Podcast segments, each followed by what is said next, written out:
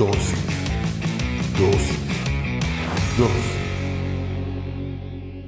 Bienvenidos seas una vez más a Dosis. Hoy hablaremos sobre sueños frustrados. Para eso vamos a leer números 20:12. Pero Dios le dijo a Moisés y a Aarón, ustedes no creyeron en mí ni me honraron delante de los israelitas. Por eso no entrarán con ellos al territorio que les voy a dar. Cierra tus ojos, vamos a orar. Señor, te damos gracias por el privilegio que nos das de aprender en pequeñas dosis de tu palabra. Te pedimos que hables a nuestra vida, a nuestra mente, a nuestro corazón, a nuestro espíritu, que renueves nuestros pensamientos, que nos permitas comprender a cabalidad lo que nos quieres explicar en esta dosis, pero sobre todo que lo que hoy aprendamos lo podamos llevar a la práctica en nuestra vida diaria. En el nombre poderoso de Jesucristo. Amén y amén. Como te digo, hoy en dosis hablaremos sobre sueños frustrados. Hay un concepto erróneo que hemos transmitido desde la iglesia organizada, y es que todos nuestros sueños se pueden cumplir, y eso hace que haya mucha gente frustrada porque no todos los sueños se van a cumplir. Y no es que yo sea una persona pesimista, sino que me baso en la palabra de Dios para argumentarte esto. Hoy quise comenzar con la historia de Moisés para que veas que no es cualquiera al que se le frustró un sueño. Estás hablando de una persona que el Señor utilizó para liberar al pueblo de Israel, a su pueblo. Y ese es Moisés. Yo te aseguro que si nosotros pudiésemos estar cara a cara con Moisés y le hubiésemos preguntado cuál era su sueño, por supuesto que era entrar a la tierra prometida. Ahora, el Señor mismo le está diciendo a él y a Aarón que no van a entrar a la tierra prometida y todo por culpa de una molestia por culpa de que Moisés no le habló a una roca, sino que la golpeó. Y eso significó que no confió en el Señor, confió más en sus probabilidades que en Dios, y eso hizo que él no entrara a la tierra prometida. Es un sueño frustrado. Imagínate tú, 40 años en el desierto preparándose para ir a liberar al pueblo. Imagínate eso y que de ajuste de penas, después de haber hecho todo, de hablar cara a cara con el Señor, de decirle que si su presencia no iba con ellos, que no los sacara de ahí, de todos esos y cada uno de los capítulos que podemos leer sobre Moisés, que el Señor le diga que ese sueño sea frustrado. A eso me refiero. Desafortunadamente, en la iglesia organizada, Muchas veces damos mensajes motivacionales en lugar de dar mensajes apegados a la palabra. Y como te digo, no es que sea una persona pesimista, ni tampoco soy una persona frustrada que piensa que los sueños no se pueden hacer realidad. Soy una persona que me gusta soñar y soy una persona que me gusta trabajar por mis sueños. Pero he aprendido que hay algunos que están en el plan de Dios y hay otros que no están en el plan de Dios. Y que muchas veces estos sueños frustrados simple y llanamente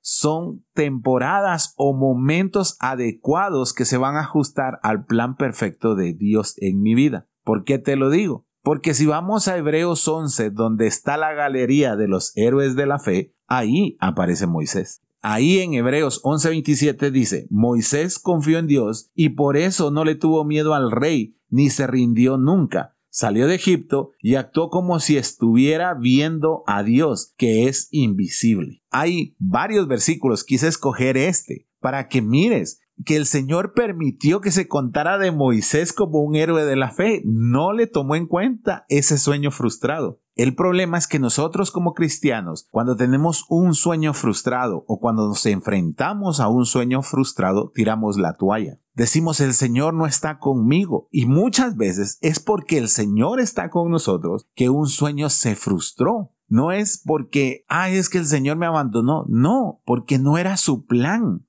Entonces debemos de aprender a vivir con esos sueños frustrados. Y por eso no tenemos solo un sueño. Espero que no seas de esas personas que tiene un solo sueño en la vida, sino que tiene muchos sueños. Y entonces si hay uno frustrado, continúa con el otro, con el siguiente. Y si se frustra ese, el siguiente. Y sigue depositando tu fe en Dios. Uno planifica, nosotros como familia planificamos y decimos este año vamos a hacer esto, este año vamos a hacer aquello, y son sueños que en algún momento se materializan y que en otro momento las circunstancias, ya sea por los gastos, ya sea porque surgió una emergencia, ya sea por una enfermedad, no permiten materializar ese sueño. Pero no significa que a partir de ese momento nosotros ya no confiemos en Dios, sino todo lo contrario. Retomamos ese sueño y confiamos aún más en Dios porque esta circunstancia de emergencia o esta circunstancia que nos puede agobiar tiene que tener la mano de Dios también para que podamos salir adelante. Y ahí es donde nos estamos quedando estancados los cristianos, porque ya no confiamos en Dios. Ya no compartimos ni consultamos nuestros sueños con Dios porque decimos, ah, me frustró este, también me va a frustrar este que viene y el siguiente y los 20 siguientes y los 40 años que siguen me va a seguir frustrando el Señor. No sé qué quiere el Señor de mí. Es una equivocación. Pero si no quieres que tomemos a Moisés como ejemplo, déjame tomar a alguien que creo que todos lo conocemos. No sé si Moisés es más famoso o este personaje. Primera de Crónicas 22, 6, 11. Después de esto, le encargó a su hijo Salomón que construyera el templo del Dios de Israel, y le dijo, Hijo mío, yo quería construir un templo para honrar a mi Dios, pero él no me lo permitió, porque he participado en muchas batallas y he matado a mucha gente. Sin embargo, Dios me prometió que tendría un hijo amante de la paz, y que no tendría problema con sus enemigos, sino que durante todo su reinado Israel viviría en paz y tranquilidad. Por eso tu nombre es Salomón. Dios me dijo que a ti sí te permitiría construir el templo. Él será como un padre para ti y te tratará como a un hijo. Hará que tu reino en Israel sea firme y permanezca para siempre. Por eso, hijo mío, mi mayor deseo es que Dios te ayude y cumpla su promesa para que puedas construirle el templo. Obviamente todos sabemos que quien está hablando es el rey David.